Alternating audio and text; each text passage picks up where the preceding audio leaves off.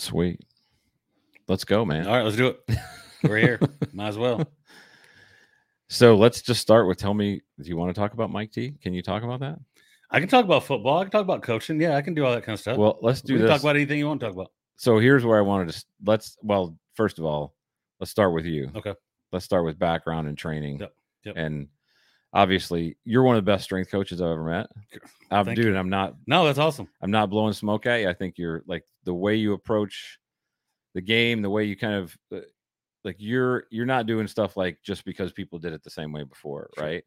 And so you've done it at a lot of different levels. So why don't you just kind of background and all that stuff? Yeah. So I got into strength. Well, I went to school at Western Michigan. We're both from the same That's area. right. Go go go Michigan. Broncos. Go I'd never Broncos, moved go back there, though. Yeah. No, are you kidding?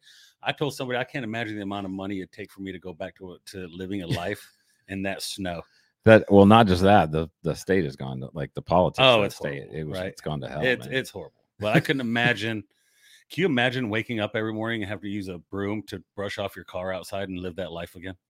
dude but check this out so my parents still live there and they don't have snow anymore like remember how when we grew up it would snow in november and then it wouldn't melt until like april Sure.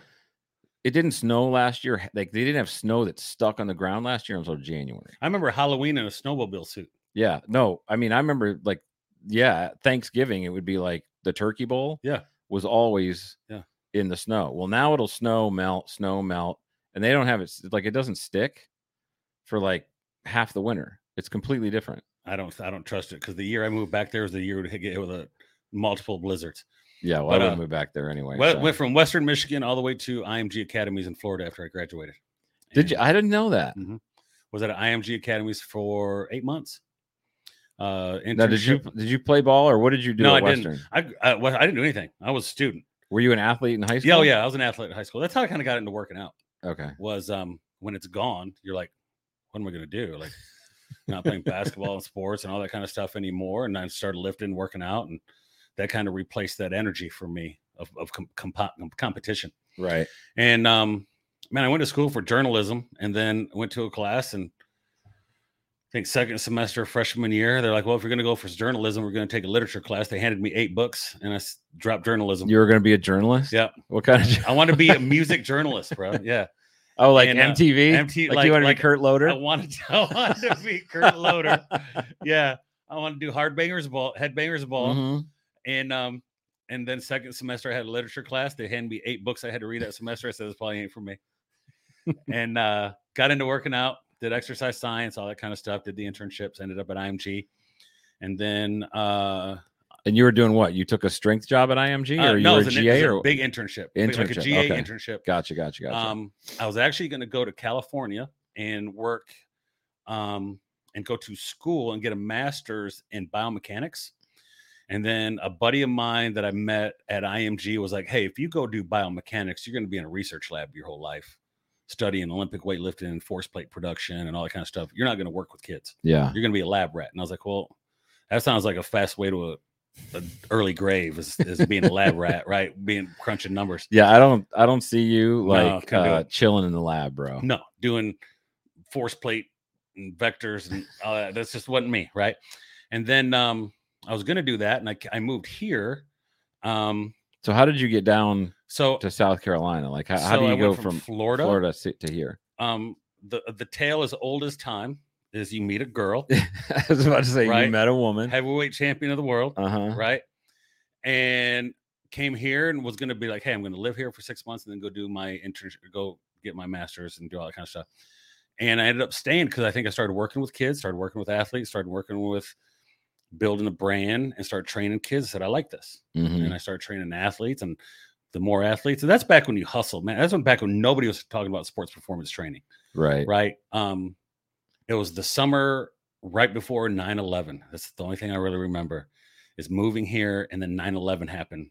Like So there was none of these like guys outside of school who were working with these kids who No, were doing none. performance stuff. I mean, at that point, because I'm high schools didn't even have strength coaches back then, right? uh, I mean, very few even saw the importance of it was a right. It was like it was usually one of the assistant football Yeah. coaches who like trained their guys and knew It about like a guy who played minutia about it. There was a guy that played D three football and was an amateur bodybuilder at best. and put kids in the weight room and Yeah.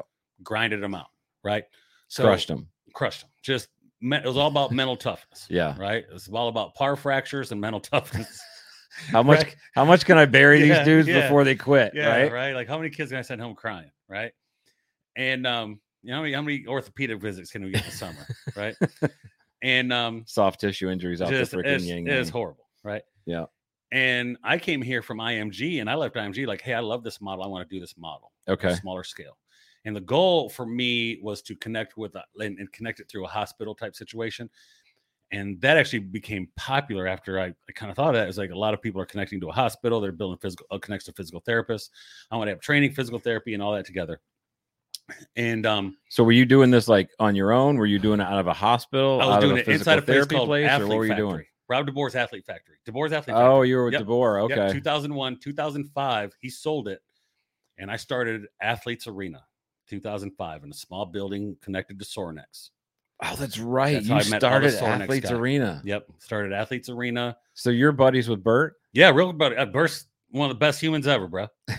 I was texting him last week about the working some of the stuff that he and I worked on years ago and implemented it this year with great results. Did you I know. see that? Did you see that post that where did you see where he was the other night? Yeah, he's a UFC fight. yeah, yeah. with like Josh from uh Montana Knife Company. Are do, do you know any of those hunting guys? I don't know any of those hunting guys. So like I those guys, I, I actually just interviewed Josh a couple weeks ago. He I'm gonna his podcast is going up this week, but he was with Remy Warren, who's like this stud freaking hunter. Yeah. Um, but yeah, they were all at that UFC fight. So I met Bert when I first moved here. I was really into Olympic lifting in 2001, and his gym uh, and his dad, who's just an amazing guy, man. Yeah, I've heard so many Just good things about amazing, amazing guy. I always tell people he's always treated me like a son, which can be good because he loves you, but can be bad because he treats you like you know, like he's Yeah. just hard on you, right? no, and it's good. That's love, right? That's Yeah. love. And um, I was looking for a place to do Olympic lifting, and I was Olympic lifting, and Richard Sorin walked out, and I knew who Richard was because of Soren exercise equipment. At the time, they built University of Miami's weight room.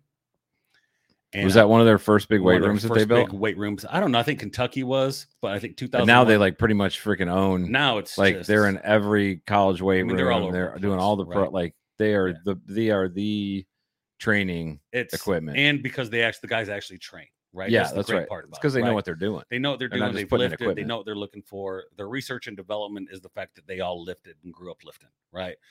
So in 2001, it was just Bert and his dad in an office in the back of some gym.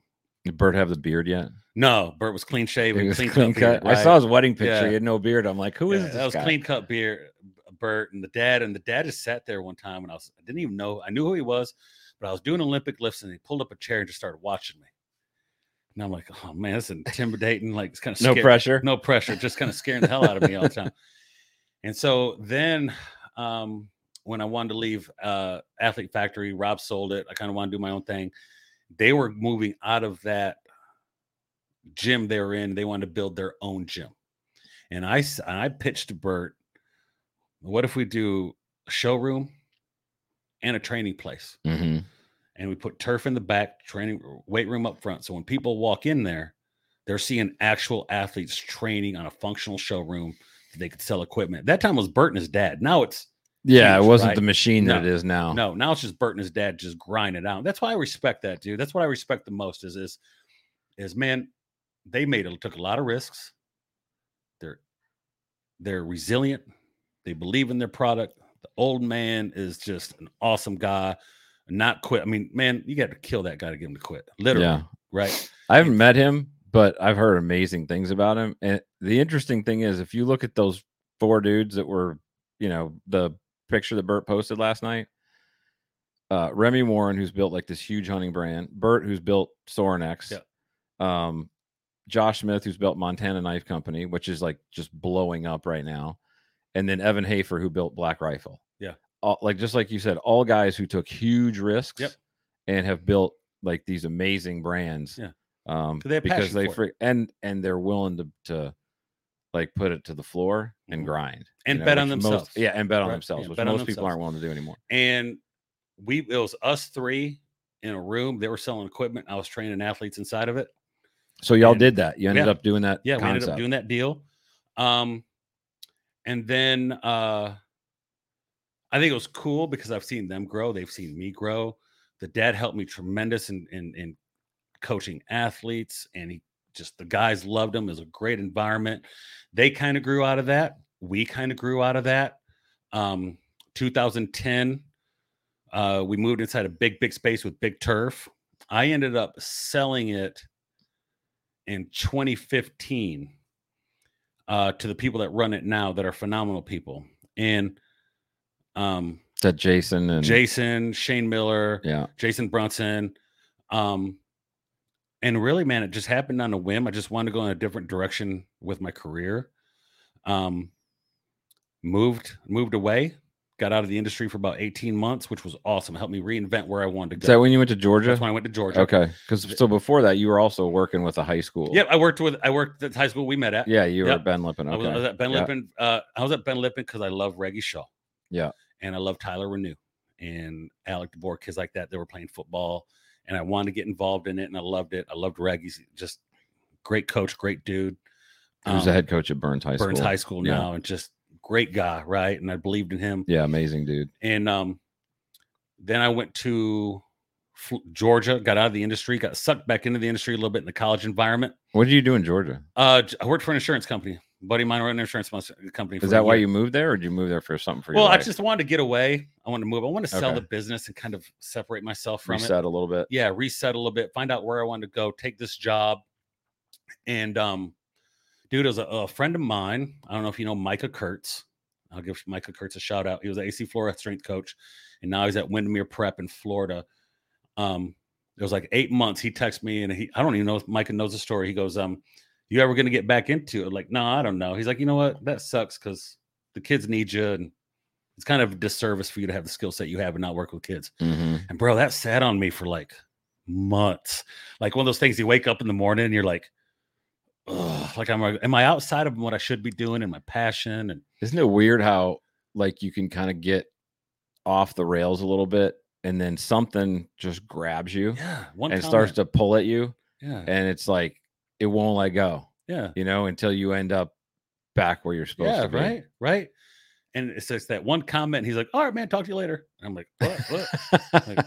just dropped a bomb right on my chest and um got back into the college environment with a small school named uh albany state it's an hbcu startup kind of program um because a kid i trained in college and i knew him Where was Uh, that? in albany Like you went to New York no albany georgia or Albany, Georgia? small Okay, town bro Gotcha. small town hbcu school mm-hmm. uh, merged with another school trying to grow their football program. A couple coaches from Charleston Southern went down there, and um, I got a call from a kid guy that people might know, Corey Peoples. I know Corey that name. Peoples Where played football name? South Carolina. He's from Bishopville. He's, I believe, right now he's at um, Georgia State. DB's coach at Georgia State. I think he was the. When was he there? Was he there when I was there? Might have been there when you were there. or like mid '90s? Was that late his? 90s, or was mid- he late mid- '90s? Late 90s. Maybe he came in after I went up to Yeah, early up to 2000. Murray. And he's like, "Hey, we need a street coach. I heard you're in Albany. I need a guy. I'm coming on the coaching staff. We got nobody." And where was he at the time? He was, he went to, he was a coach at Albany State. Took Okay. a job with some guys Gotcha. from Charleston Southern that came down. And I'm like, yeah, I'll do it. Why not? We'll do it. College, never been college outside of my internship and some stuff in college. It was that. It was super hard to give up selling insurance. No, at that time I knew uh, Micah Kurtz. you're like, oh, this ain't Micah my deal, Kurtz screwed my life up. Right, made a ton of money. Right, but like, man, if you ever made a ton of money and then still miserable at the same time, you're like, man, that's when you're outside of your own, outside of where you should be. Right, and and and and um, it was good for me to get away and reinvent. I started doing a lot of online stuff, online consulting, online training, online programming.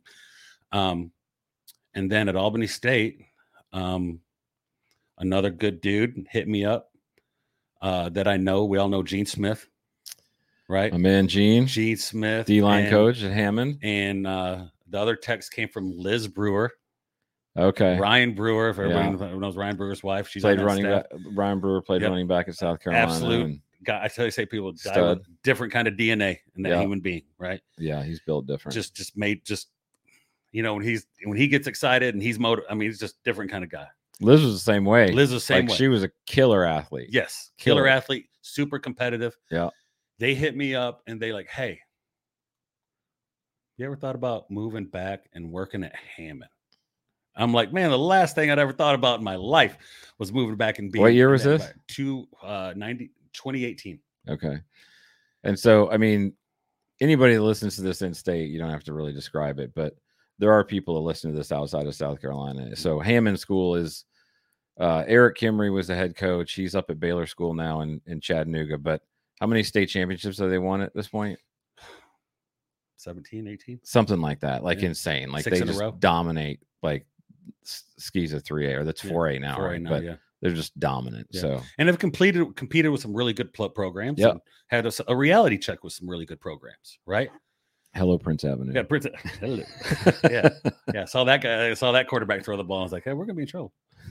Um, but um, I saw I saw that that line come out and warm up and I went, Oh shit. yeah. Who scheduled this? I literally I literally walked over to Jay, right? Yeah. Who's Jay Fry, and I was like, because Jay's usually pretty even keel Yeah. about everything, right? And I usually am too. And I was looking at those dudes, and I had seen him on social media ahead of time. And I was like, last time's guys look bigger, but they were pushing some pretty serious weight in the Mhm. weight room. And I go over to Jay, I go, Jay, I said, is it just me or those guys enormous and fast? Because they were doing get offs and working, D line was working technique and they were quick. I mean, they weren't like these big sloppy guys, they were freaking fast. He's like, no, those guys look pretty good. Yeah. he goes, we may have a long day. Yeah, And we did. yeah. And that quarterback came out, and I was like, I was like, I've never seen a quarterback warm up like that in a long time. And they wore our ass out up Yeah. front too. And um, but the program's a great so anyway, program. yeah, right? great program. And um, I said, one thing I've always wanted to be is being when you train in the private industry, man, you see guys for six months and they're gone. Yeah. You see guys for Ah, then they're going into they're gone, season. right? Mhm. You see guys for three months and we're gone. And I got really heavy into baseball and really heavy into pro baseball. And we had a ton of pro baseball guys built uh, almost a brand and a business off of baseball and professional baseball. But you're never really And that's of, you were in Georgia when you were No, still doing in this? South Carolina. So you're back. Okay. Mhm, I was back. This was before I went to Georgia. Okay. So I always understand. I always had these, and, and when you work in the private industry, man, you're working with very talented people, and it's all about programming. Yeah. There's not a lot of motivation coaching because they're already motivated. Yeah. They're, dudes. yeah. You don't need to drive them. They're Right. driven. That's why they're, with They're you. highly driven, hmm and yeah, you got to be a good coach, but you got to be a good programmer. You got to be good at performance training, and I always wanted to be part of a team and build a legacy and be a part of seeing kids come through the process all the way through. I've never been a part of that, Yeah. right? And when I took Hammond, that was my goal. was I want to be a part of something long term and see people and programs develop and add something. You know, it's challenging when you work at a program like that because, like, what are you going to add to a program that's already run 12 cha- state championships? Well, when they brought you in, they didn't have a full time strength coach, right? They had one for a year and he left, and they had just kind of started rebuilding the program. so what did they say to you in turn when they hired you? What did they mm-hmm. say? Here's what we want you to do with Hammond. What what was your what did they task you with? We want strength and conditioning to be a big part of the whole program and kill the rhetoric that we're only about football. We Mhm. want it to be from top down a performance program for every sport, every age, every level, and accountability and responsibility across the board, regardless of the sport. And that honestly, that's one of the things that I was the most impressed about with with what they did with you know with what you decided to do with them and what they asked you to do because like as a dad of two girls i watched you know women's sports really kind of take a back seat in the strength and conditioning world in high school like those kids they they were basically left to their coaches who you know i got one daughter who's a competitive cheerleader um, and did some track stuff but mostly competitive cheerleading and then i had another one who was in softball but the reality of it is most of their coaches have no background in strength training and so they didn't strength train at all now they're finally starting to figure that out at Mhm. some other schools but like hammond was way ahead of the curve on that with high school and i love that that was the mission that they you know put forward to you that's awesome Yeah. The same the same standards for the for the football team, which is you know, for most high schools, the front porch is the football program. right that's how you Right. get them in or how you get people excited and and it's the front porch, right? But he wanted Jeff Barnes, who's a great visionary. I mean, been at Hammond for 20 years. Amazing AD. Amazing athletic director. Um, tons of courage. Um, said he wants that from the program down. He built that from the program down, and it Yeah. works because he he and it, he he's strong on his mission and he doesn't slack on it. So um it's, it's in the fifth, sixth year, and he texted me a couple days ago. He's like, "Man, that can be a very thankless job, the athletic director."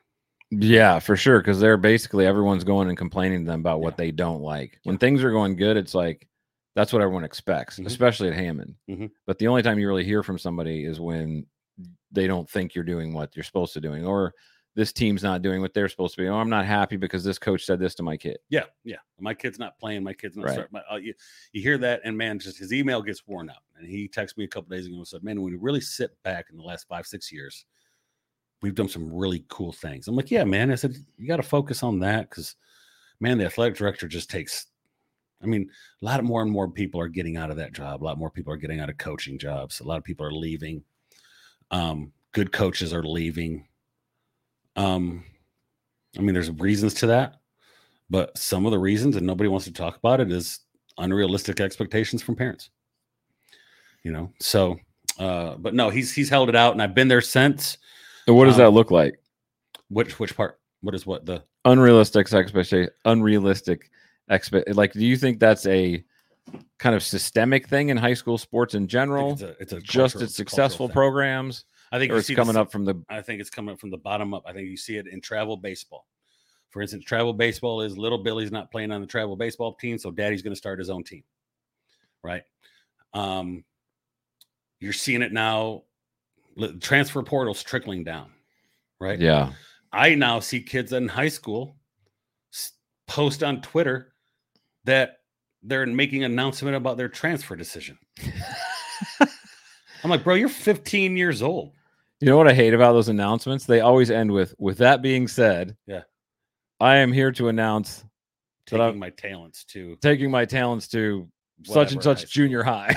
yeah, I'm like, what are we doing, Bro, man? are you What are we freaking what a poser? What are we doing, right?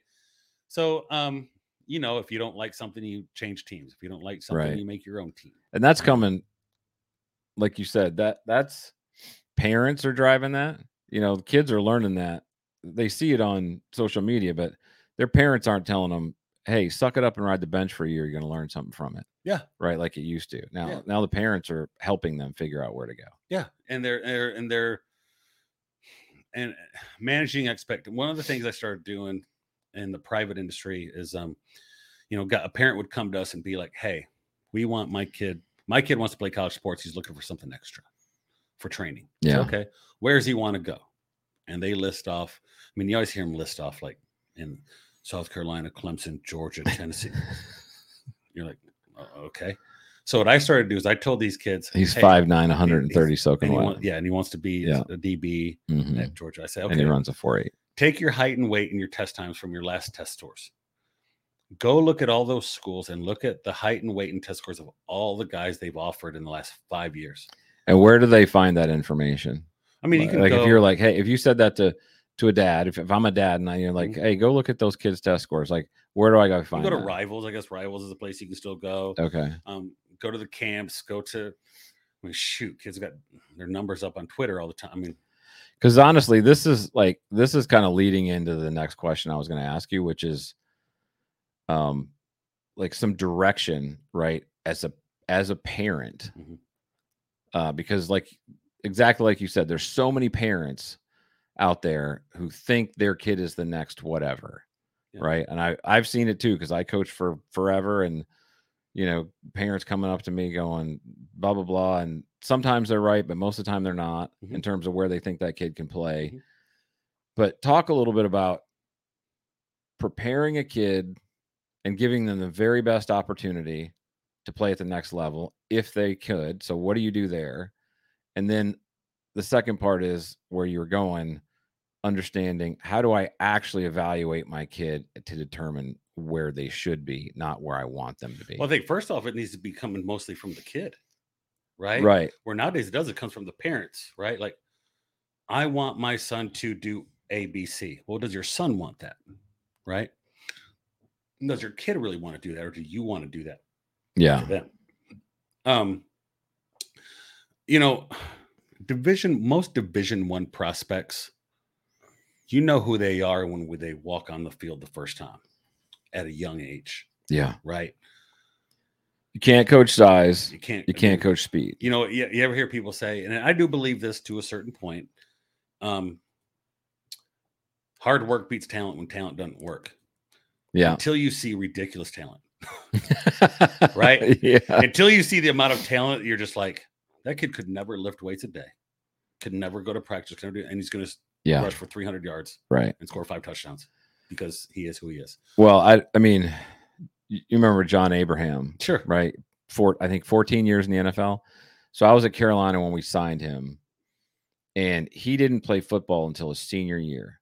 He went to Lamar High School, which is the size of this room, right? Yeah, yeah. it's tiny. Yeah. And I remember going to watch him with Brad Scott, and he was six four.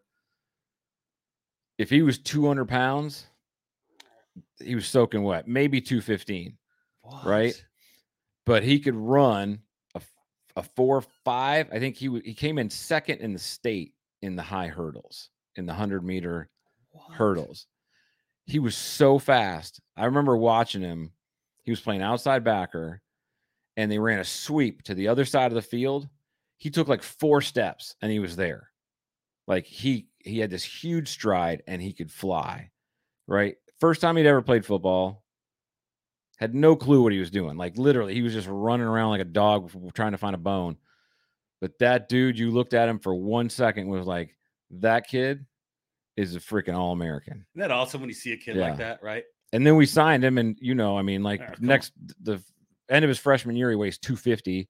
You know, he ends up being all SEC for two or three years, and he's 14 years in the NFL. But Yeah. like you said, the first the minute you saw him, you knew he was a guy. Yeah, you, you see the kids. he was a dog. You knew when it. you see him, you're like, that's the guy. yeah.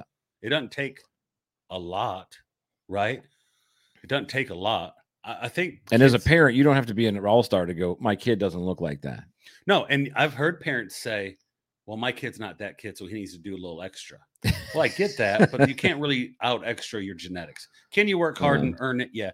I heard a coach one time like, say, you should have done a little extra when you decided to marry somebody who was five two. Yes, we talked and about Bert not- Sorin. earlier, it was Bert not Sorin, athletic Bert at all. Sorin and Leslie Sorin.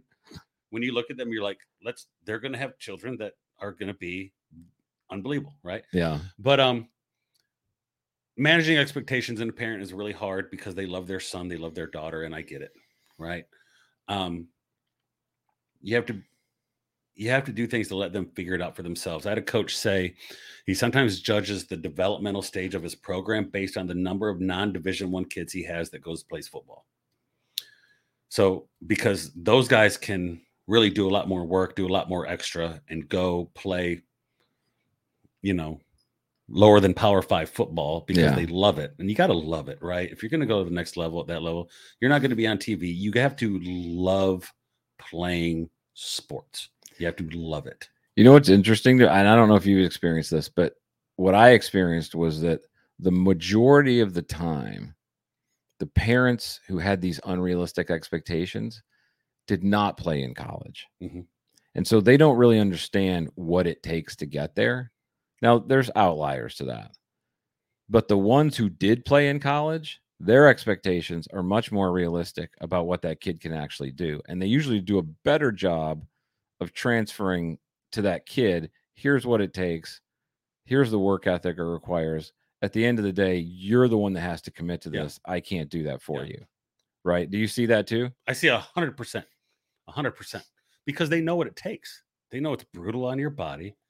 It's brutal on your time. If you're going to college because you're excited about Friday night party times, don't go play sports because it's just they own you, right? They own you. Dude, it's a job. Yeah, they own you. Yeah, and you better do. love it. You better live every day getting up in the morning and loving the preparation of it. Um, and uh, you know, one out of every four kids quit high college sports their freshman year. One out of four, 25% of kids Yeah. that go on to play college sports quit by their by the end of their freshman year. Because of the amount of commitment it takes. it's really hard. Yeah. It's really, really, Right. really hard. Because in high school, sometimes I mean you can coast, but you can't coast. Like it's getting harder and harder to coast in high school Mm-hmm. because of what's required of you with the summer, you know, work. Like Mhm. used to be we you know we we worked out in the summer and we showed up for camp and now they're seven on seven and you got to do all these different things but still if you're an amazing athlete you can kind of out athlete other people Sure. but you can't do that in college No. No. Everybody was the dude. everybody was the dude you were the best guy at your school and now you're the worst guy. And the next year, they're trying to recruit somebody better than you. and you better be okay with that and understand it And it's not take it personal. yeah right And you'll sit the bench. I mean, think about this right now. Uh Alabama mm-hmm had Tua replace um jalen hurts Jalen Hurts. who had won a national championship for them the year before right And now Jalen Hurts might be one of the best leaders in, in the NFL, Right. quarterback position. And they sent him off to the transfer out because Tua could throw the deep ball better. right. Right. which is a great story you know for you like if you ever want to show an example to your kids about resilience and like did jalen hurts pout No, when they did that to him he didn't pout. He was a leader.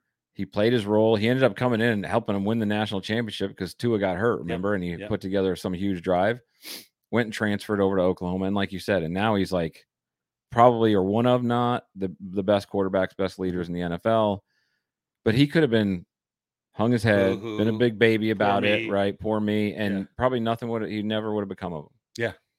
also um probably has a lot to do with how he was raised, for sure. Right? Yep. Has a lot to do with how two parent home. Yep. Yes. strong father. Yep. Told him suck it up. so important. Told him suck it up. Right? Told him to suck it up. Um deal with adversity. Yeah. Give 100% of your effort. Don't quit.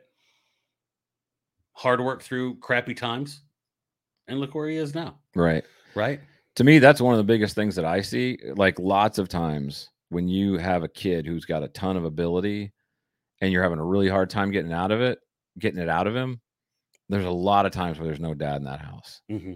right because are pretty some scary statistics they've been babied their Yeah. whole life by mom right Mhm. and so there's no one there saying suck it up Mhm. you got to push through that Mhm. and that's the job of the coach in a lot of communities yeah in a lot of communities there's the high school football coach for some of these kids is their strong male father figure that's right Yeah. yep there's no question Yeah, and that's an important role that I think is realistic. That you can you can say that now, and I think there's a lot of coaches and a lot of kids who came through those parents that said, "Yeah, that was that was a dad for me hmm growing up." Right? yeah I mean, I still think one of the best examples we've ever had, and it got you choked up, and I tell people about it all the time, was when we had a quarterback controversy when we were coaching at Hammond. And we had a kid who got hurt, who came back, who was ready to play quarterback, but we were successful with the other kid. And he came in and chose a different role and had an amazing impact and took one for the team and still had an impact for the team. And he even said, as a businessman, as a man in business, there's very few kids like that anymore. Right. yeah That's that's impre- I mean, that says Mhm. a lot about the character of a kid. And I think we do have a lot of kids who have the me that don't have that team attitude and that that have a me first attitude.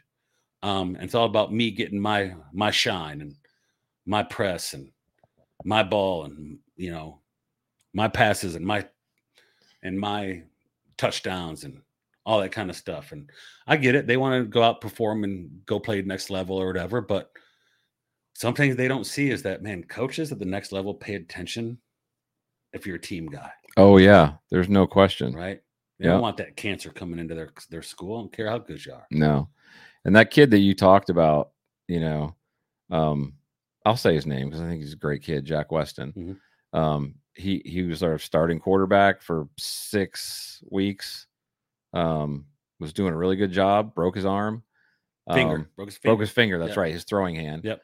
Um, and then we brought another kid over who was a little more physical in the run game, gave us a different element. Um, and when Jack came back, you know, he's he went to receiver, which he had played before, and you know, in the state championship game, we were like touch and go Neck with and his neck, team, yeah. neck and neck, and he took a little bubble screen and popped it 80 yards, and that blew the entire game open. We ended up winning by 30 points, but you know, the parents weren't super happy about the situation, but Jack was. Now, I don't know I just know how he was on the field. Mhm. Always respectful, Yeah. never whined, never pouted. You know, he was there was a period of time where he was trying to figure out what's my role, right? And we were trying to figure out do we put him back in at quarterback? You know, we know we were actually struggling a little bit at the slot position, so we were like we could be better with him out there.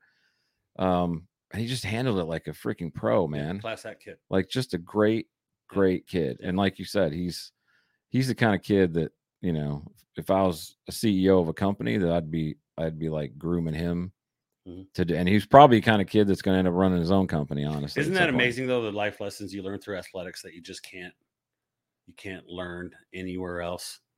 You know, i give like i think 90% of my fortitude and work effort comes from what i learned through athletics Mhm. through having somebody push me through stuff that i didn't think i could push through sure.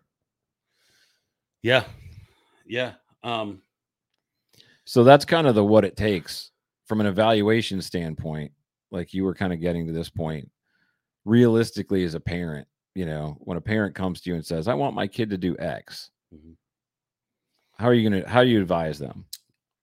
I think, like I mentioned earlier, you got to put them in a position that they figure it out themselves, what ability that kid can play at from an athletic standpoint. I don't judge football. I don't judge football. I don't judge how good of a baseball player. That's not. I'm not, I'm not a coach, Sure. but I know that when you go to the NFL or college football, play college baseball, they're very big, strong, fast, athletic kids. You take a kid that's going to be a college baseball player, he was probably very, very, very good at other sports Yes. right? Any kind of level of athleticism, they're there, and you let the parents start to figure that out themselves. And um, I think some of that is instilled within the culture of the team that everybody has a role. Some kids don't want to take that role, and that's that's where you got to sometimes be a coach and trim the fat, right? right. So um, for- that's such a tough question because parents can become so blinded by their Especially love, now with social media. the love they have for their kid. Yeah. Right. And it's not just the love that it's the, it's that. And then it's also the other kids, the other parents' kids who are all over Instagram and Mhm. I'm going here and I'm going here and I'm going here and them want again it comes back to like you said the love for their kid like I want my kid to have that that experience. I think the school that we coached at for a few years uh, went through about a three year reign where um, we had five stars, four stars, three stars, and a first round draft pick in baseball, and a kid, couple kids go play college baseball at a high level. And when you were around that a lot, you start to think that that's the norm. Yeah. And Even and the parents start to think, well that, that my kid's next. my kid's next, and that was a really amazing time to be at the program Mhm. at Hammond. Yeah. because you have you could go to a football game and look at the sidelines and it's Kirby Smart. and then the next year you go to a baseball game and there's 30 professional baseball scouts. Yeah. And you think, well, that's just just how it is being here and everybody is has that must not be that hard. But then you look around at other schools and they don't have that. And um it's hard to manage that expectation that not everybody's going on to play at the next level. Yeah. I agree with you. Right. So let me ask you this. Um, this was kind of my next question. I'm going to transition out of getting kids ready and, and high school training. But so one of the things that I've, I talked to you a lot about, and you were actually the guy that put me on to my physical therapist, Sean Mhm. Jacobs, who I had on a few episodes Yep. ago, who's like, Phenomenal physical therapist. dude, changed my life. Not even close. changed my life. Yes. And humble. Yeah. Unbelievably humble. seriously talk a little bit about people that like adults Mhm. okay um transitioning you know when you, when you leave athletics high school college whatever you're usually pretty healthy in your 20s unless you Mhm. just let yourself go to total shit Mhm.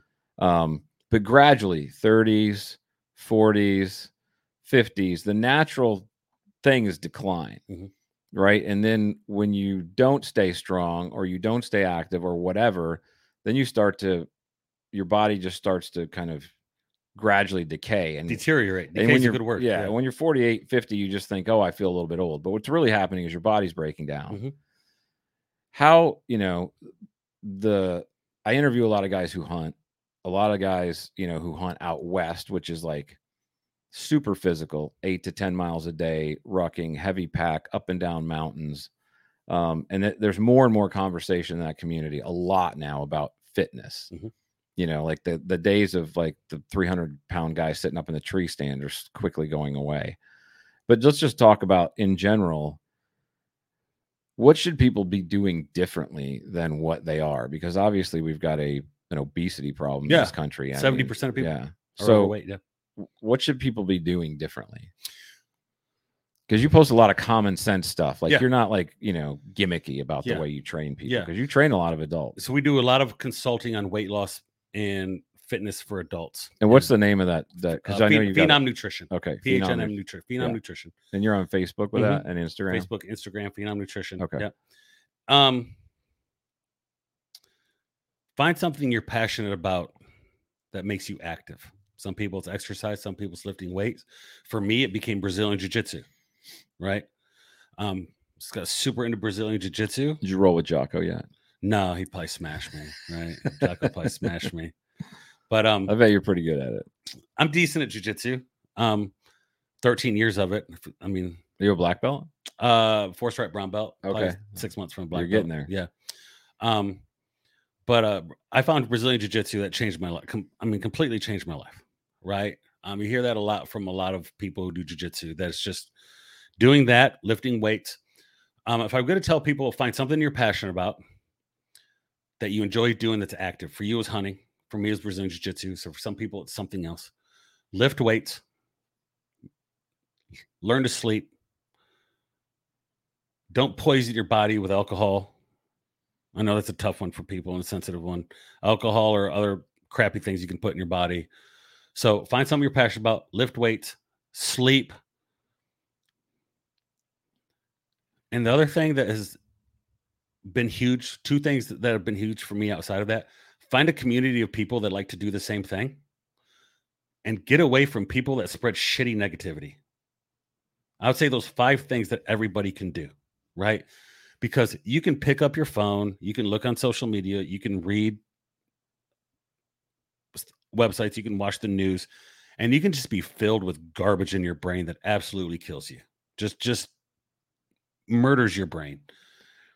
So if you're a general population person right now and you're like, I want to get in shape, find something you're passionate about, learn to lift weights, feed your body right, sleep right, find a community of people that do it, and get rid of anything that's negative that just brings you down. Now, I'm not saying avoid responsibility, Sure. right? Because you're gonna have that some guy's gonna read and be like, I quit my job because I heard this guy said get rid of negativity. I didn't like my job, right? But um, if people can do most of those things, they'll lose weight, they'll feel better, they'll live. I'm not necessarily live a longer life, but live a better life. Um, have some passion for what you do. Um, get rid of negative people and surround yourself with better people. I think one of the things that you just said that is so important, and I'll I can only speak from being a guy, but I think one of the, the things that we run into as men is we're in we, all through high school, college, however long you played sports, you're part of a tribe, Yeah. right? You're tar- you're part of a group of guys that are working hard to achieve something together, and it's like you form this community, and then all of a sudden you graduate from college. Uh, you're done doing that. So if you're not married, you know, you're probably making stupid decisions, going out drinking and doing stuff that's non-productive. Like you got to get plugged into a community. But most of us, what a lot of times happens is you get married and then that person becomes your best friend, but you're not doing, like you said, this like you love them and I don't want to diminish them at all. Like I don't want to diminish that. But like you have to have some kind of a passion outside of your marriage Mhm. something that, like you said, that excites you, that Mhm. you're fired up about. And a lot of people just lose that. They don't do it anymore. And they lose their tribe too. Because the idea that that as men we're supposed to just be married and then that's the only person that we ever commune with, I don't think that's good for us. No. Right. And so you have to find like like you said, for me, like this this last year has just been enormous in terms of my life, in terms of that's what I got excited about was hunting out west and going and doing big game stuff. And then I got tied into guys like Bert and like Joe Miles and these guys who are super knowledgeable, but also have this adventurous spirit in them and so it's like i'm getting to pursue something different now that i'm not coaching that's got me really fired up and that is what motivated me to like find a good physical therapist figure out what's going on my back Mhm. uh, you know even though the surgery stuff lose a bunch of weight get in shape um and like you said surround yourself with good people man Yeah. like that's such a huge huge part of it but so many guys don't do that why don't they do that like why aren't we doing that Well, a lot of people sit behind their phone. There's not a lot of places to do that. Um, the book Atomic Habits is one of the best books I've ever written. It talks about it's one that told me what is that it's a book called Atomic Habits. Okay. James Clear wrote a book called Atomic Habits, and it's an amazing book about creating good habits and what it takes to create healthy habits and how long it takes to take a habit. And um, community matters, the group of people you're around. Um, you will turn into the people you hang around with. You hang around crappy people, you turn into a crappy person. and we tell our kids that all the time I know, right so i tell my kids that all the freaking time right? but then i'm Yeah. like and i don't I, I i consciously make sure i don't hang out with crappy people but you need to seek out good people Yeah. right it's not just avoiding the bad ones it's seeking out the good ones Yeah. That's the thing. Uh, I've gone through two stints in my life. I had a neck surgery, um, and injuries that kept me away from Brazilian Jiu Jitsu. And it wasn't Brazilian Jiu Jitsu that I realized I loved the most. It was the community of people you hang out with. yeah And man, there's nothing like creating a bond with a bunch of people that beat the crap out of you. Like, you know what I'm saying? Like, that goes back to when we were kids. How many best friends did you have growing up that you fought when you were in elementary school and middle school? the, the guy that beat you up or that you beat up ended up usually becoming your one of your best Your buddies best friends, and you go to war with them, right? Yeah. How many times you best friends you fought each other, right? And I just think that goes back to just how men are, and we choke each other, we fight each other, you get mad at each other, you roll, but there's a group of guys that are there all the time, and it's a community of people that you get to love, and you meet people that you've never would ever be associated or get to know if it wasn't for that one common thing, whether it's hunting or Brazilian Jiu Jitsu. One of my favorite people of all time is a guy named Justin Young. About six years ago, him and I were rolling and his elbow dislocated. And it was the Ah. nastiest, it was one of the nastiest injuries on a mat I've ever seen. We were training, sparring. I overhooked his arm. I went left, his body went right, but his arm stayed the same place, bro. Oh. And for weeks, I would have a nightmare waking up in the middle of the night of what I heard was a, a big spaghetti sticks uh-huh cracking. You ever grab a bunch of big thick of spaghetti Yeah. and cracking it? that's what That's it sounded what like sounded like in my ear. Oh, and his arm flipped back the wrong way. His hand flipped up. It was the one of the most disgusting things I've ever seen. He's on the mat freaking out. I stand up off the mat. I'm walking off the mat and they're like, Where are you going? I said, I'm going to get ice. As if ice was gonna help this guy's i'm gonna ice his elbow His ice is up. I was like, I don't know, dude. They're like, what's wrong with his arm? I was like, it's gone. Like, I just couldn't believe I saw it. I Couldn't believe it happened. And he healed back and he came back and he's been the coolest guy in jujitsu. And I think the dude who went to school, I think at one point he was a librarian and went to school for like history and archaeology. uh-huh Completely kind of this complete different kind of human being I would ever know. But because of jujitsu and because of the injury and because of the training and getting to know him, he's one of the coolest guys I've ever met. And you would never have met that guy right if it wasn't for the community you built. yeah So it does. It gets you outside meeting different people that you would never get associated with, yeah and you learn value for those people that are that aren't like you. Right? i never would have met bert Yeah. If right It wasn't for hunting. if right? it wasn't for hunting because i Yeah. like i'm football he's over you know at Sorinex. i don't and when i started getting into it i saw that he was a big bow hunter and i asked tyler i was like hey can you introduce me to him because that one thing i've learned over the course of my life is like when you don't know anything get around people that do Sure. You know just soak them up Yeah. same thing with joe um and it but it's ended up being this different thing right like i reached out to them because i wanted to learn about bow hunting which i still do and i'm really passionate about it but what i'm really getting a ton out of is the friendship Yeah. you know and he's a good. is He's, getting to know like good- these really solid he's a guys good dude, man. yeah He's no good dude. amazing guy He's a solid. you dude. know and Yeah. And you don't run into those kind of people Yeah. just like passively because your kid goes to school with somebody else's Yeah. kid like you got to find those people Yeah. Bert is definitely a guy that'd help you bury the body. Right? that's a good like that's when do- you know you got a boy, right? Like, joe's the same way yeah. Who's you know joe miles I know Joe. Lo- yeah, yeah, yeah, Yeah, yeah. chops, Yeah, chops, Chops. It's Yeah. his dad. Yeah. yeah, yeah, yeah, he's the same dude. Yeah. same guy. yeah. same help you bury the body and never say a word about it ever to anybody for the rest of his life. What is that? That it's that there's a clip that goes around social media all the time. That's that's like that, right? You're talking about the movie? Yeah, it's from a Oh, movie. yeah, It's like we yeah. got to bury We a gotta go- body. no, he goes. Um, um, I got to tell you something. I don't want you. we got to go is it? somewhere. We got to hurt some guys. I can't tell you who it is, but I need help. And the guy looks at him and goes, "Whose car are we driving?" I send that to John Wheeler all the time. Was it the town? Was it town? Town, no, Yeah, The with Town. Ben Affleck. The Yeah, town. yeah. That's a freaking great. the guy movie. goes. The guy's just sitting there. He goes, "Whose car? Are we Whose driving?" car we driving? right? And again, again, man, like you surround yourself with those kind of guys, right? John Wheeler is that kind of guy. Um, Bert Sorin, those kind of guys that, you know, I think, you know, you grow up with guys that'll fight with you, right? And as men, we want to be surrounded by a group of guys that'll go to war with you and won't ask questions. Like that's part of the camaraderie, Mhm. right? Yeah. that got your back 24 7 right um you create that with sports though right isn't that amazing right like i know groups of guys that played football together in college that go on to do different times and different lives but they went through things and eh, they, they went through a struggle together hmm they built a camaraderie together Yeah. that i promise you if you're three hours away and you need that dude would be there for you Right. God, we all need those kind of dudes, don't they? Don't you? And don't don't don't you want to teach your children to be that kind of guy? Like, I have conversations with my son all the time, and my son takes jujitsu, and he does it because he loves it. I don't. I will never coach him. I don't give him tips. I don't give him advice. I go there. He gets on the mat. hmm He rolls around. He gets up. And I said, "Son, I love to watch you do jujitsu." Yeah. And we leave. I don't want to be that dad, right? That I, I just won't. You know, co- being a coach, you learn more about the parent you don't want to be than you learn to be about the parent you do want to be, Yeah. right? Because you're around just, I'm not going to be that guy, right? And I tell my kid all the time, I said, there's three reasons I teach you jujitsu, and you can learn jujitsu. It's one to protect yourself, two, it's to protect those you love, and three, it's to defend those who can't defend themselves. Yeah. Dude, like I get emotional because I'm like, we need more men like that. Right.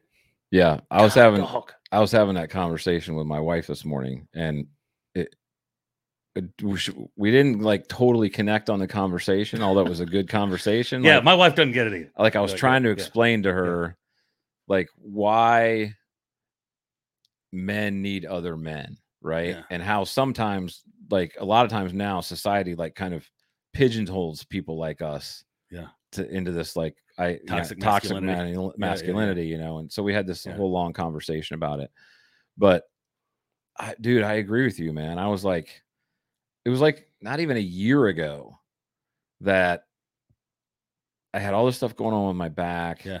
Like I, I was literally asking myself, will I ever like be able to like walk more than half a mile again? And I didn't, I wasn't tied into like I was coaching football, but those guys like all know each other and all hang out to get each other outside of, Mhm. you know, like they're from they all played football together. I went to college together. So I didn't have a ton of social time with them. And I felt really alone Yeah. you know and i was like this freaking sucks Yeah. like my marriage is great i love my family but i need some men in my life that have the same values the same ethos guys that i could pick up the phone and be like not feel weird about saying i'm really struggling with something. Yeah, dude, right? you know and so i started trying to figure out how to pull some people like that together and now you know I'm, I'm starting to get people like that in my life Yeah, it's awesome, bro. That is all and and and the lie a lot of men believe is that we got to be these these tough external guys that don't share emotion, that that you can't be that way, and then it bottles you up. And man, I remember you telling me when you're like when you told me your story about coming back from your back, you're like, man, I was low point. It was tough. It was hard, and I've lost all this weight. And when you were telling me the story, the excitement you had in your eyes, I was like fired up for you. I was like, dude, like when you're like, I lost 35 pounds, I don't hurt that much anymore. I'm rucking, you know. I, I didn't know what happened to you after I was like, hey, go see Sean. yeah And then I texted you, want to go see Sean? Yeah, because the season was over. Yeah. and so we weren't really we didn't really see each other know. much. And then I heard your story and I'm like, dude, that's awesome. What an amazing story. And like, you got to be happy for things like that, dude. And I was actually thinking to myself, what like I should have called you and told you that. I ended up texting you or Yeah. messaging you eventually, but I, I should have reached out to you a lot sooner and like told you what had happened Yeah. because I've told my wife like multiple times, I'm like, if it wasn't for Josh, like I never would have met Sean. Like literally, that Yeah. conversation changed my life. That's awesome. I love it, dude. Uh, And that's why I refer those guys all the time. Like, man, they're awesome physical therapists. They understand that you don't want to be just a guy that can walk up and down the flight of steps. I want to go out and do man stuff. yeah, Right. And I mean, the, the same thing with me. I, I when I had neck surgery, I thought I'd never do jujitsu again. And he helped me get back to where I was doing jujitsu again. I was depressed about it, man. And um, that's why I share it because it's a great story. But man, you're right. Like being around other men that can talk about just the struggle of what it is. Um, not a whiny pity party, right? But just the struggles you're going with. They understand. And and I can't remember who it was. Might have been Jordan Peterson. Said a friend is somebody you can tell good news to, but also oh, oh, you can tell bad news to. But a friend is also someone you can tell good news to, and is genuinely happy for you, yeah, right? yep, Like, man, there's a lot of p- people around you and around us that sometimes they actually want to see you fail. yeah. They're jealous of what you have, or they're jealous of what you're doing. They wish they were doing it. You know, and it's like yeah. I'd, if I can't have it, I'd rather not anybody have it. Yeah, I see that in weight loss. A lot of people keep people from losing weight because they don't want to lose weight because they don't want to be successful, right? And that's why that's why I like I literally teach my kid like you have an expectation by learning how to protect yourself to protect those who can't protect themselves. Mhm. you have a responsibility, right? And I remember it was not to the, that level, but I remember when I had neck surgery, and for six months I felt completely useless, mostly because one, if something went down at my house or out in the community, I probably I couldn't protect myself. There's no way. Nerve pain, broken neck, neck surgery. I couldn't protect my kid. I couldn't protect my family. I mean, there's probably a lot to unwrap there, but man, I felt absolutely useless because I couldn't do anything.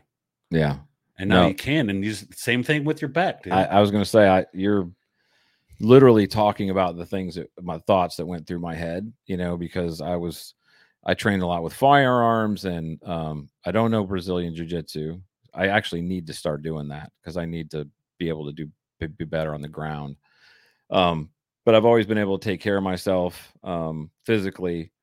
I've always felt like, you know, if I came up against somebody that meant to do somebody harm, like, you know, I've got a concealed carry permit Mhm. that I could do something to at least keep them off so that my kid or my wife could escape, Mhm. um, no matter what happened to me. Mhm. And then I, I had this that period of time, like between my second and third surgery, where it was just I was just a wreck. How many surgeries you had? Three? Three. Oh, God. Um, but I was like, I was going through that. Like I had gained all this weight because I couldn't do anything. Um, I hurt like so bad that I actually was sitting there saying that to myself, like, if something happened, could I even physically, you know, chase that person down? Yeah. Could I, you know, would I be able to get into a, you know, grapple with that person and like ward them off? And uh man, I went, it's like you I had to fight to keep from going to a really dark place, Mm, you know? Like you can mm, yeah. those are the kind of places where you could sit there and go, you know, oh, you could end up in a bottle or Mhm. you know, you could end up uh ODing or whatever, you Mhm. know. Uh, because I was also on pain medicine like during all this stuff, Mhm. right? And I wasn't abusing the pain medicine, but I was having to take more and more pain medication to try to fight the pain, and it was just kind of escalating. Mhm. Um, and so then it was like, I think the I started forgetting things, Mm. you know, like things would start to happen, and my wife would like talk about it, and sh- and I'd be like, she'd like, oh, remember we were talking about this, and I was like, no, I don't remember that. Ooh. Um, and I started to like realize, shit, like this thing could go sideways. Like it's kind of going a little bit sideways. Like I never, nothing happened with my job, nothing happened with my ability to provide for my family, but I started to be not 100% there, Mhm.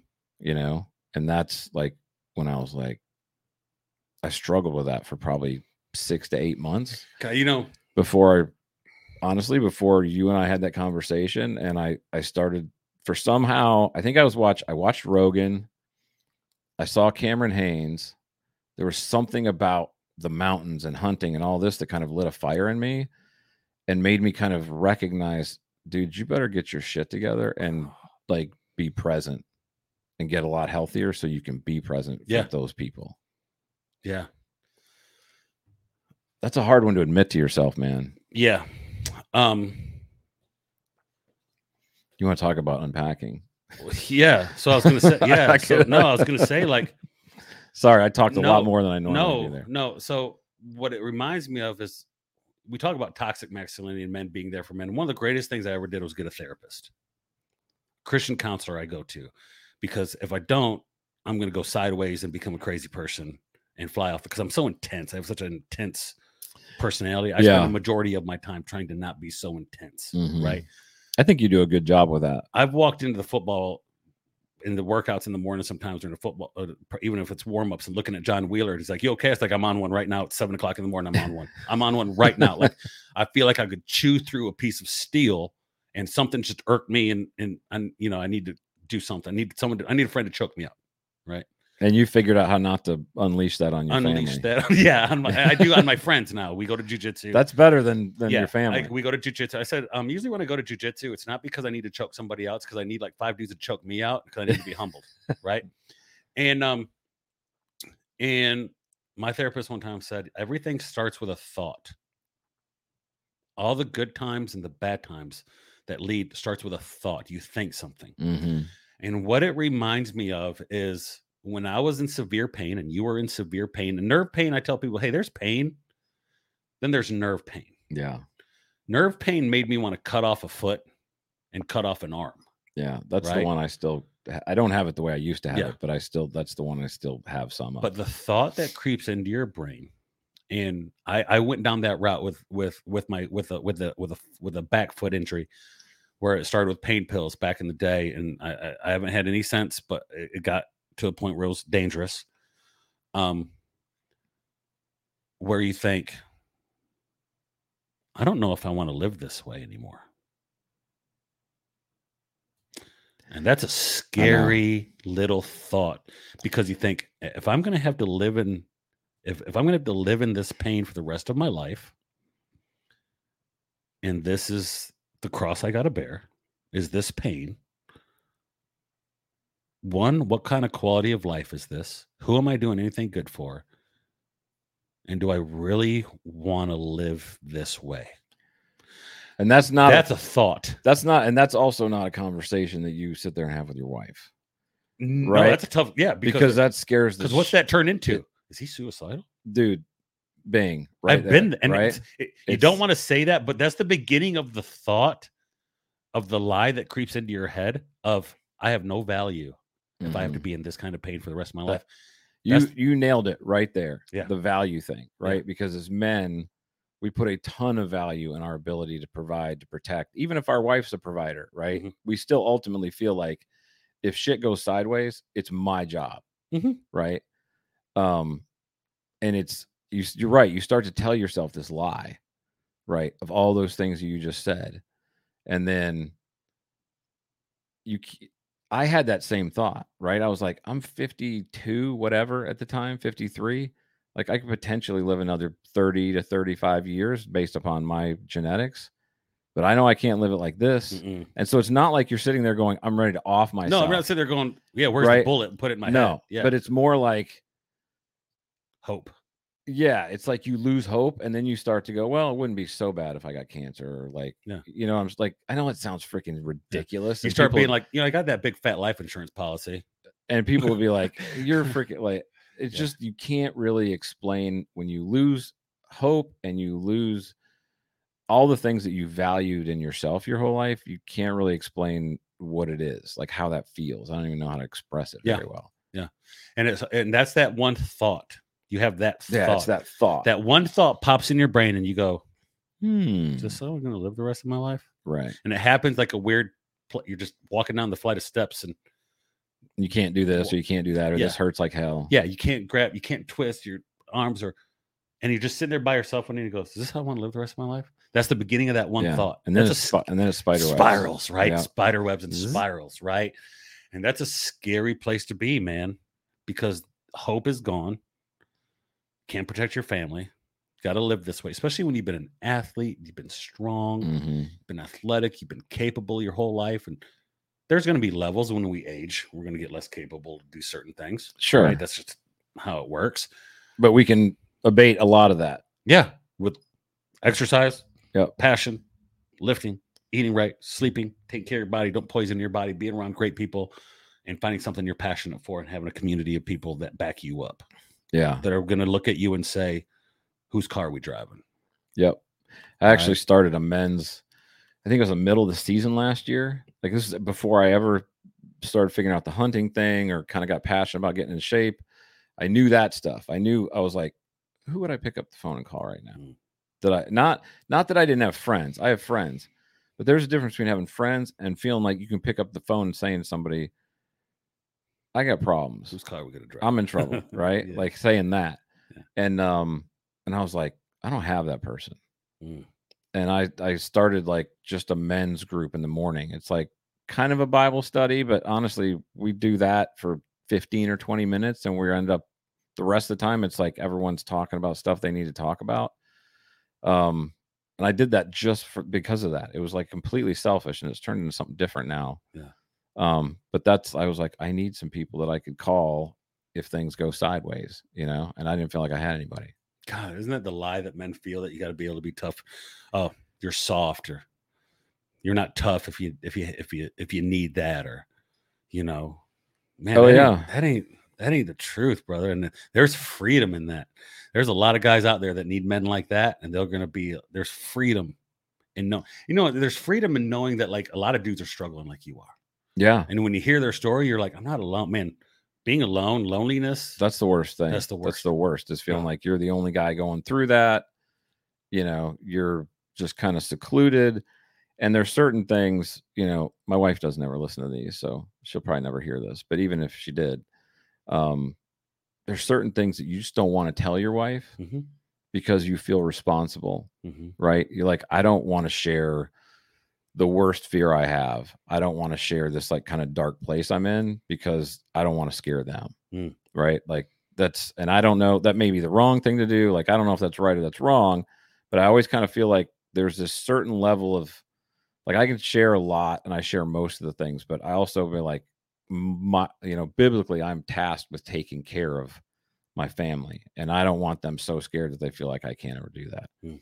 And so I think, like you said, you've got to have men that you can talk to, you know, about that kind of stuff. And I think the guys who end up sometimes killing themselves don't have like they don't have a place where they feel like they can go. Yeah, You they've know, been isolated. They isolate themselves. They've been told a lie. Yeah, And the devil wreaks brain in their head with those lies. Dude, that yep. The devil 100%. takes that thought One thought. That one starts with a thought. thought. and starts to tell you all kinds of lies. Yeah. Yeah, and that's that's the one thought that got me when I thought like, man, do I really want to live that way for the rest of my life? Yeah. No, I've had that. I had And, those and thoughts. when I had that, like that messed with me, and I'm like, well, I'm not suicidal. right, I'm literally not- like I- you're I'm saying the things saying that were that. that you're that's exact same I'm stuff. not I was about to like go jump off a roof or, Right. or, or No. take that, you know, I'm not going to take a bullet. eat a 38. No. But I wouldn't be too upset if that semi blew the red light, right? You know what I'm saying? And and and That's a like it sounds insane coming out of your mouth, but I had the same thoughts. yeah, Right? man. Like, chronic like- pain of living that way. Like I'm not a coward. I won't do it to myself. Yeah. But Yeah. if I was if I if somebody told me I have to live like this for 30 years, do I want to? No, I don't. Yeah. Yeah. No, And there's there's a millions of people going through that, bro. a lot of pain.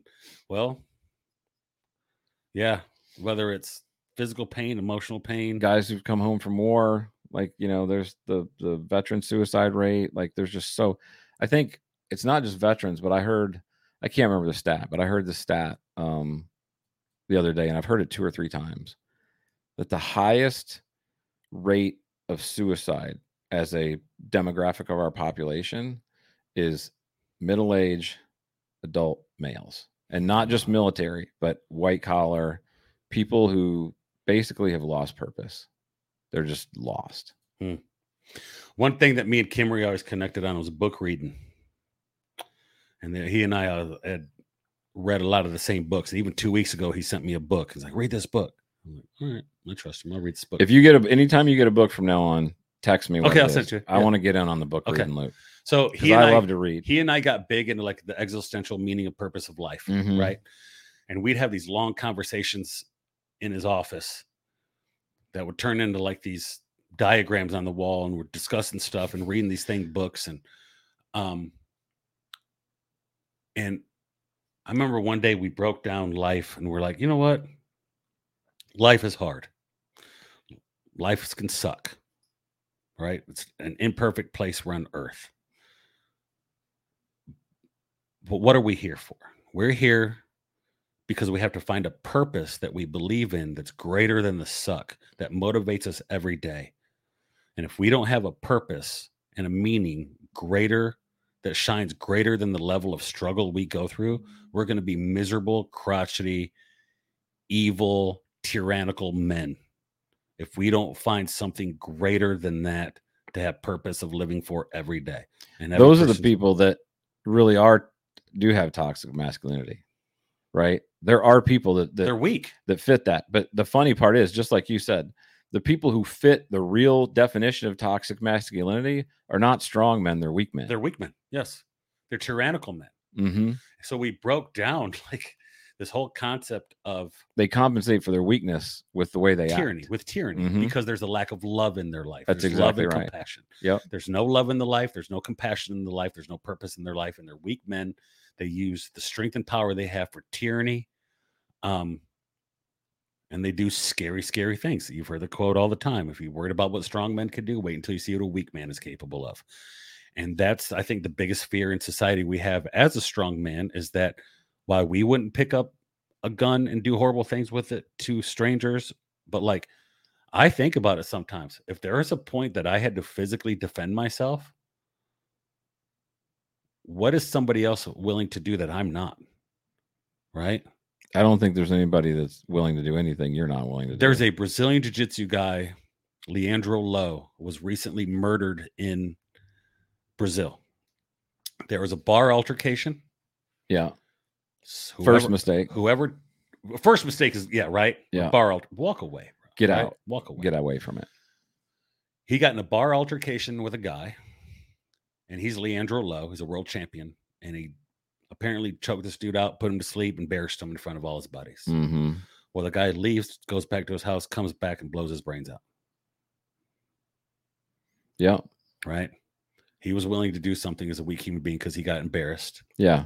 I mean, you can unpack that too. First off, you're Brazilian world champion, Brazilian Jiu Jitsu world champion. Don't be getting in bar fights. Yeah. Exactly. Say, just because you can doesn't mean you you should. should and walk away. But um, yeah, I think um, I think you have to find a greater purpose beyond the struggle that you face every day, and I think that's how some people come back from struggle. You know, being a coach, you learned that every kid has a different environment, and some and I, and I made this post yesterday. I said it doesn't happen so much at the school I'm at, but I know it happens. It still does happen. I believe in rules. I believe in follow time. When you make a commitment to the team, you have rules and you got to stick to those rules. But if you're a teacher and you're out there, or you're a coach and you're out there, and there's a kid that's one minute late, or there's a teacher, a kid that's fallen asleep in class or tired, maybe find a- an understanding of what's going on in that kid's life. Ask some questions. Ask some questions. Yeah. Context matters, right? And man, I think people forget that. That there's a lot of kids that are going through some crap that maybe just ask some questions and find out what they're going through, Yeah. right? That kid might have a job at night to help pay the bills for the family.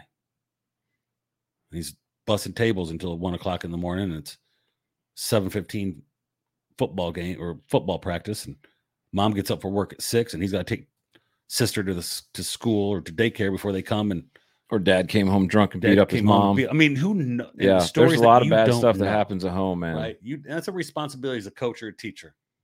To instead of saying that kid's a turd, hmm well, find out what's going on, Right. right? Find out why. Yeah, stick to the rules, but there's context, man. Right? There's context, right? But um, same thing with your friends, man. We don't hear from your friends for a while, but they're still posting these great things on social media, maybe something is going on. God, you know what? You know what I saw, and if we're getting real, real, you know what I saw. I think my my counselor showed it to me, and they they talked about it this past week. Um, at New Spring Church when I went to church. Um, they're talking about men and struggles and pornography. Oh, dude, that's a freaking. Holy, some of the stats they blew out. Holy cow. America, the United States is the number one consumer of pornography in the entire world. Also, the number and one prescription meds. and prescription meds. Also, from what I've at least heard in the last since this whole you know Sound of Freedom came out, I think it's the number one consumer of like child pornography too. It's make like you you, you may you want to think that that's somewhere else. It's right here in our backyard, man. My But you're right. That just pornography in general is an epidemic. I consider that an epidemic. I do too. Yep. Like I I have um I have seen firsthand, not me, but I have seen firsthand it destroy families or become very close to destroying families. Brutal. Like people that I'm very close to. it's right there accessible on the phone too, right? Right It's there. accessible anywhere. Like and I mean with what this OnlyFans and stuff where you can actually have live interaction with people, it's not just watching stuff anymore. interacting with them. they're interacting with them. Like you're literally substituting your wife for somebody else, you know, which then eliminates any kind of intimacy that you want to have with your wife because you now have created this you know version of what your wife is supposed to be based upon this false interaction mm-hmm. you're having with somebody because you're paying them. Man, I tell you, I couldn't imagine as a kid growing up with what kids have access to now. Oh, I couldn't either. I mean, uh, you know, I was not like the person I am today, and I'm not, you know, I'm not holding myself out to be some holier than thou guy, but I'm a lot more disciplined, and I recognize that, you know, I, I make a lot of decisions I make because of my faith and because of the the loyalty that I have my family. But I was a normal kid growing up. Like I was like looking at Playboy and Mhm. you know that kind of stuff, which translates that today, and that's like nine million websites with sex on it, right? There's like it- we looked at a naked girl in the centerfold, and we were like, oh my Yeah. gosh, I hope my dad doesn't see this. Yeah. You know, they got a phone in their pocket that they can look at hardcore pornography with. Yeah. We just At had their that one, we just had that one buddy who stole his dad's Playboy when we were, you know what I'm saying? That, Right? You're like, oh, it's tucked up in the it's it's Yeah. it's up Yes. under the it's on the top shelf yeah underneath the you know sweaters. Now it's just, it's a click, it's accessible Yeah, all over the place, man. And I just, and it's addictive, bro. I don't know if it I could have managed that as a kid. It's addictive. I can imagine if I could have, if I could have handled that as a kid and, and, and, um, but I've seen like, you know, I I was wa- I, I can't I think it was Jordan Peterson again, but I've heard multiple psychiatrists talk about this, and it's that you know people that watch a lot of pornography, that becomes what's normal to them, right? And most pornography is not normal. It's not normal. like- normal intimacy. no, it's like very escalated. Um, you know, some of it like there's some that's like way outside, but even if it's not, it's like, you know, oh, I'm, you know, in the backyard cooking. Oh, hey, somebody showed up at the door. Oh, Yeah, you know, yeah. it's like, and that becomes normal. And then when they actually have a regular relationship, it's like not satisfying. Dopamine Nation is a book you should read. Oh, yes. Dopamine Nation. Talk about the, that's a book I read that really changed Our entire culture right now. it's really changed how I address social media. Um, What are you doing there? With what? When you say how I address social media, like what changes did you make? Um, so one thing I stopped doing is obviously reading. I, I got away from the news and the media. I did that too, like Um, almost a year ago. Yeah, I got. don't started, even pay attention. I started to getting. it. My mom's all wrapped up into it, and she'll talk to me about it, and I just like, mom, I don't. I don't. I I don't don't- I don't- I don't care. Right. Yep. Right. So toxic. I just, I just, um, uh, mindless scrolling. I started paying attention to mindless scrolling. Part of that is because I stay away from screen time at night. Um, the hardest thing is when do you check out? Like, do you check out on it at a certain time, or what do you do? so I, I don't do social. I try not to do any, anything screen time an hour to an hour and a half before bed. That's smart. Started reading more, hmm um, and that helps with screen time.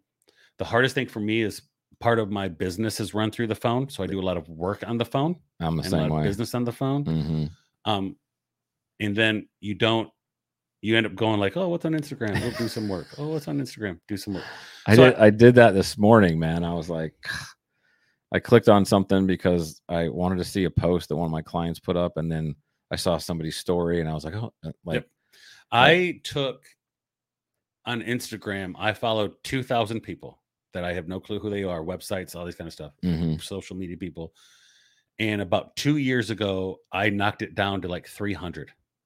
I just went in there and started unfollowing all kinds of people, just I'm- following, unfollowing. I'm And gonna look and see how many people if it wasn't right now. if it wasn't fitness, if it wasn't nutrition, if it wasn't jujitsu or coaching or a friend, I had I, I took it off. I stopped I stopped following them. I'm following 749 Yeah. people, and I bet you a ton of them I need to take off. Right. So I took those people off. I stopped following anything media. Um and I limited my nighttime screen time. I think and, that's a- and that, I that- that- started doing more of my work on my computer. that home. nighttime thing is smart. Yeah. Oh, there's research. There's dude, I got I got really deep into sleep research and the effects of sleep on the brain. Yeah. um, Why We Sleep by Dr. Matthew Walker was a book. Um, Joe Rogan interviewed him, and I'm reading the book. And then a friend of mine does a lot of sleep research, um, and I really got serious about sleep, sleep quality, hmm sleep hygiene. They call it the nerds call it sleep hygiene, um, and its effect on the phone. Um, and I started doing more computer work at home on the That- computer as opposed to the phone. That's really smart because you can do everything you need to do on a computer, but you don't have. It's not as easy. Like you have to go log on to Instagram. It's not just like oh tap on the app. Yeah. You know, And it's just right there. yeah it, Yeah. it's just a it, it kind of puts a barrier in place and i i agree with you like i've actually been back and forth i've, I've heard like uh, a lot of people who don't even take their phone in their bedroom like i've kind of been toying with that thing. Uh, I know whether I should don't do even uh, have any plugins, anything that's plug in in their home. yeah. Um, i guess i'd have to get a battery operated alarm clock to get they my set they set bedroom. their phone outside the uh outside the door so when the alarm goes off they get up and have to walk to the door Mhm. because it's, it's hitting snooze over and over can be negative to the sleep so you got to get up and turn the alarm off my wife might not like that yeah exactly I get up at There's a lot four thirty of, in the morning and train. Yeah. and she usually sleeps till about six. Yeah. She'd be like, "Get up and answer that damn yeah. phone." every every hour of sleep before midnight is worth two hours after midnight Every hour hour of sleep before, midnight, is worth. two hours of sleep Oh, so the earlier you go to bed before the midnight, the more better. quality sleep you have I did uh, not. I've never heard that. the routine go to bed and get up at the same time every day regardless of the weekends Yeah, um I do try to do that. uh, darken out the room I do that. Ours is um, pitch black. no food two hours before bed I've gotten a lot better with that. I used to be a terrible nighttime eater, and Yeah. now I don't do that Yeah. anymore. So last meal for me is eight o'clock. Try to go to bed around 10, What time you get up? six. So you're getting eight hours. Mhm. hmm Yeah, I try to do that regardless. Even on the weekends, get up Smart. and do something. Um, just sleep and brain function, especially when we look at it for kids and ADD and ADHD and sleep, things like that. Um, That's a whole separate conversation. I think like we could super- I think literally, we could literally have an right? entire like sit here for two hours I think talking about sleep, sleep. is a superpower that people don't pay don't tap into. Part of I that is to you. the is is I think so you could kind of blame that on the social media guy. I mean, I love the grind. I don't I don't really connect to the guy on social media that says do more, do more, do more, work harder, work harder, get up earlier, get up earlier, get up earlier, grind, Mhm. grind, grind, grind. Because if I connect to that more, I become more that way, and then I take it everything to an extreme yeah. um because one thing about my personality is i don't get a hold of things and like things just a little bit i get a hold of things and like things a lot Dude, that's me. My wife's always like, she goes, You have no hobbies. You have addictions. yeah yeah yeah i tell people all the time when they're like well what about moderation i'm like yeah i thought about that with tattoos too and that com- completely didn't work well at all right so even like brazilian jiu-jitsu i gotta like like limit when i go and, and How often do you do that a week? four days a week. I cut back from five, Yeah. four. I could probably do three and be fine. Right. Yeah. Um But you lift when you lift that three days a week. Mornings or afternoon? Uh, you lift while you're at school? Like uh, yeah, I lift at school. I'll lift in at school in the mornings when school starts back in, and the afternoons when when summer workouts are going. gotcha. Yeah. That's just part of who I am at this point. That's Yeah. just like part of what you do. Yeah. I mean, the only reason I start like I didn't start getting up at 4:30 in the morning because of a bunch of Instagram stuff because I used to see Jocko and those guys post 4:30 all the time. And I was like, I ain't getting up at 4. Like I'm a not I'm a freaking night guy. I'm the guy who stay up till 1 a.m. and sleep till like 9 Mhm. Even on a work day, I would be like, oh, I'll schedule my calls for 10. Yeah. Um, but what I found was, a, I would like wake up and have to immediately start thinking about work, and it was stressful. Yeah. Like I kind of got just got blasted into the day. And then I wasn't working out enough because the day would just take over. Mhm. And it would be like Because the rest of the world's up. the yeah, and then meetings are happening and, and you know, somebody in the family needs something, I need to go do this. And it's seven o'clock and I'm tired and I don't want to work out. Yeah. I did it out of necessity. And like the first two months, like first 30 days was miserable. I freaking hated it. I Really? was like, yeah. Like time you go to bed? uh I try to go to bed by 9 30. Like I try to get seven hours. yeah. Um, but like lots of times it's 10, 10, 15, and I end up with it's not I end up with Yeah. six, which isn't enough or six and a half. But you know, what I do is I get up, I have to ice like in the morning before Yeah, I you told me out. ice in the morning feels really good. You said that before. Yeah. Yeah. Yeah. So I get up, I take, you know, my ibuprofen, I ice. And while I'm doing that, I do my Bible study and my prayer time, which I was also made a commitment to do a lot more of because before it was like nighttime and I do like, oh, read my Bible study for five minutes. So it's kind of like a checklist thing. Yeah, yeah, I wasn't really spending quality time in prayer. So I do that first. And then by about six, I'm in the gym Okay. and I get that done. And then I still have 715, you know, 730, I'm done. And then I've still got like an hour and a half to kind of cruise into the day and Yeah. feel comfortable working, you know, and I'm Yeah. just not rushed. Nothing rushes me at that point, And I feel Yeah. really mentally good going into the workday. It took 30 days to build that routine. I'd say 30 days to for it to not be super hard to Okay. almost to get to the point now where like over the weekend uh we had one day where I think we slept till 8 Okay.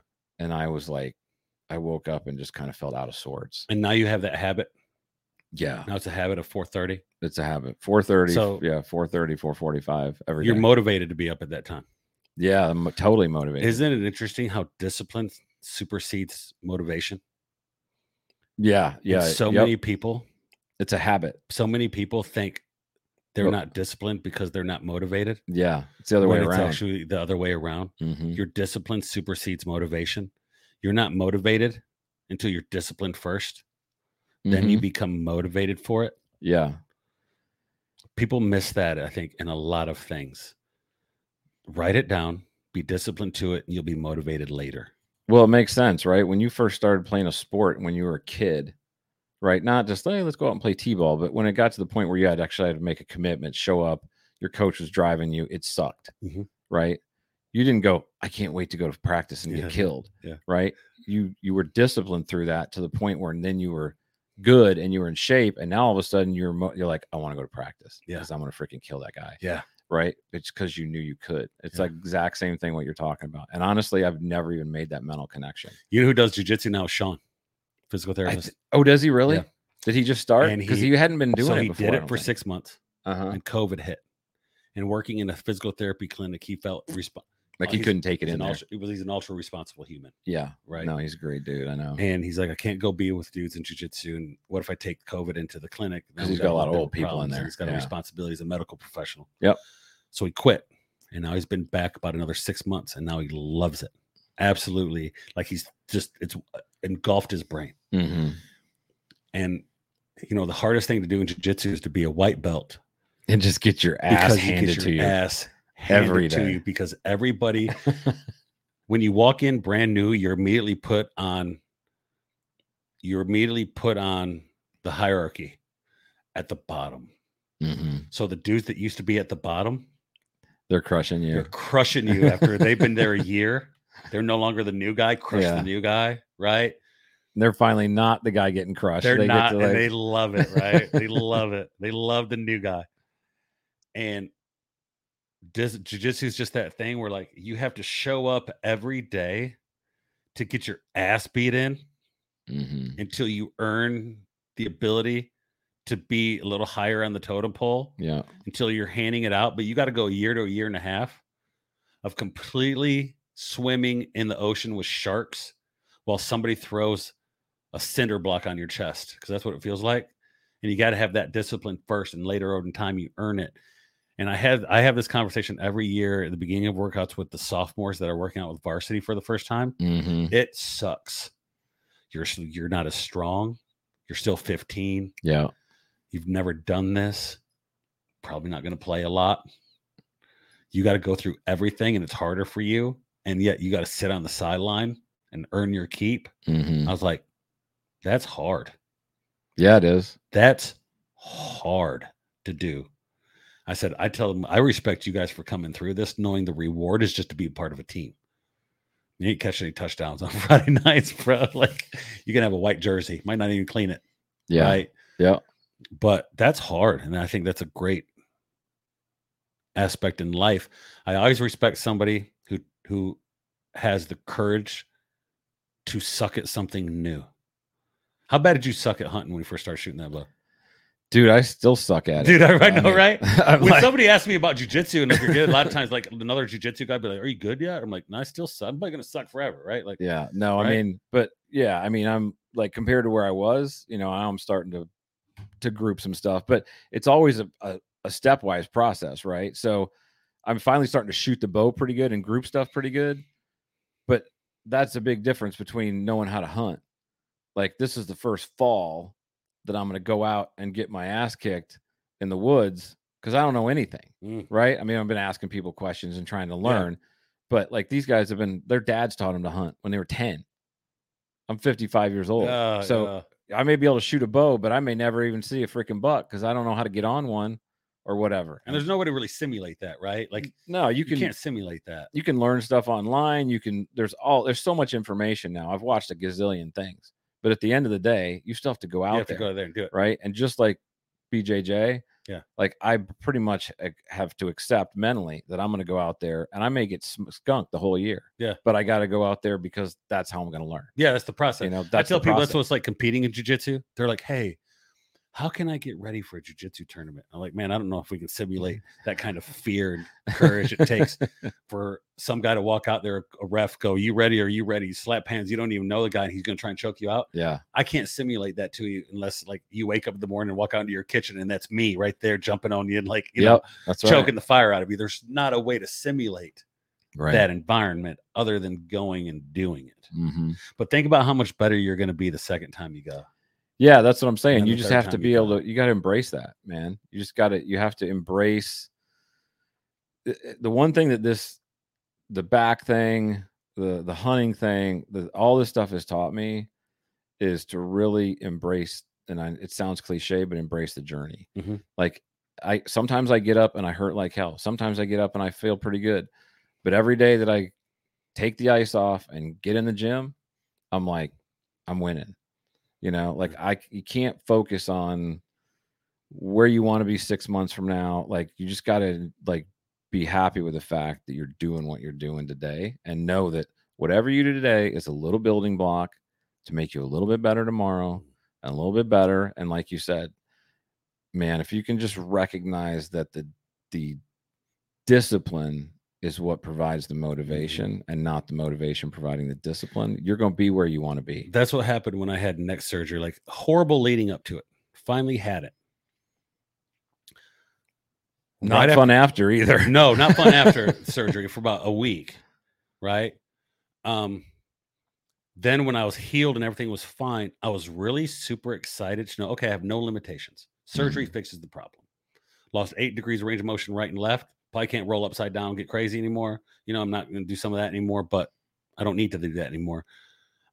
But I have no excuses. I immediately became super excited about the journey Yeah, getting back. of getting back and putting that behind me hmm that you just start checking off days. Day one, psh, day 10, psh, Yeah. day 30, psh, day 90, psh, six months back on the mat. Right. All right. Now six months, boom, nine months, year.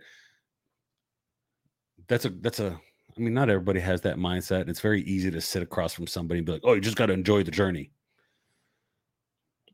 But there's something that's very rewarding about knowing that you checked off the days one day at a time. And that, but that's a, it's a mindset, and it comes back to what you said at the very beginning when we started talking about you know people our age, like how, and that's find something you have a passion for, Mhm. right? If you're just going out there every day to go out there, you you don't have that. Like you can't enjoy the journey because you're not going anywhere.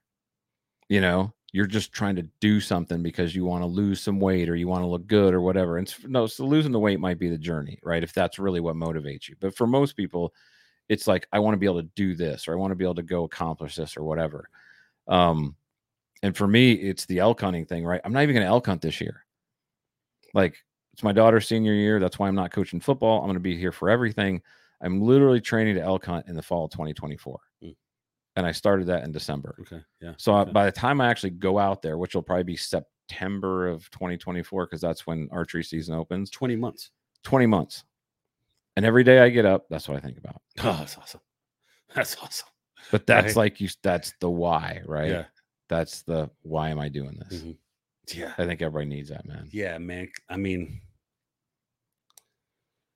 something uh, and and I'll say this too. I don't know how people have that without some sort of faith in their life, right? Without some sort of of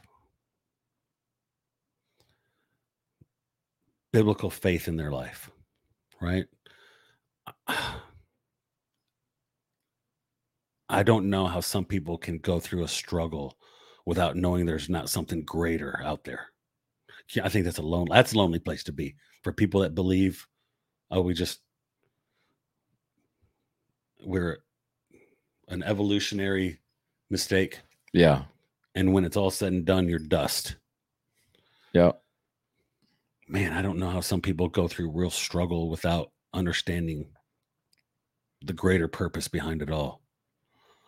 I think those a lot of those people, um, you know, you always when you talk to those people, lots of times they talk about it always seems like they're trying to fill something, right? Some of them are trying to fill it with money, some of them trying to fill it with sex, some of them are trying to fill it with power, achievement, whatever. Um, but I think a lot of times that's when you meet these people that have all the stuff they say that they want to have, but then when they get it, There's nothing there. they don't feel the satisfaction that they thought they were going to feel from it Mhm. and it's because they don't you know have that belief you know for me it's my belief in jesus christ Mhm. but that's what got me through you know and that's a whole nother conversation which i'd love to have like i'd love to have you back on and talk about that um you know we're at like an hour and 37 minutes i know you got to go and Yeah. s- at some point people stop listening but Yeah. i'll just say this the and we can kind of tee off on this maybe next time but when when i was trying to come off the pain medication that i had been on for four years. And at that point i was taking close to 60 milligrams of oxycontin a day which you know compared to like some of these other people it's nothing. But when you're taking and also my doctor Brett Favre dosages or those uh you know 10 milligrams six Uh, a day? 10 milligram tablets six times a day. So you know a lot uh, for the normal person and then my doctor had also put me on an, an anti-anxiety medication um, just because i guess they thought it would help you know i don't know i don't i think Who knows? I think I had the anxiety was probably from the pain. They kind of thought there was some kind of a pain, like a brain relation.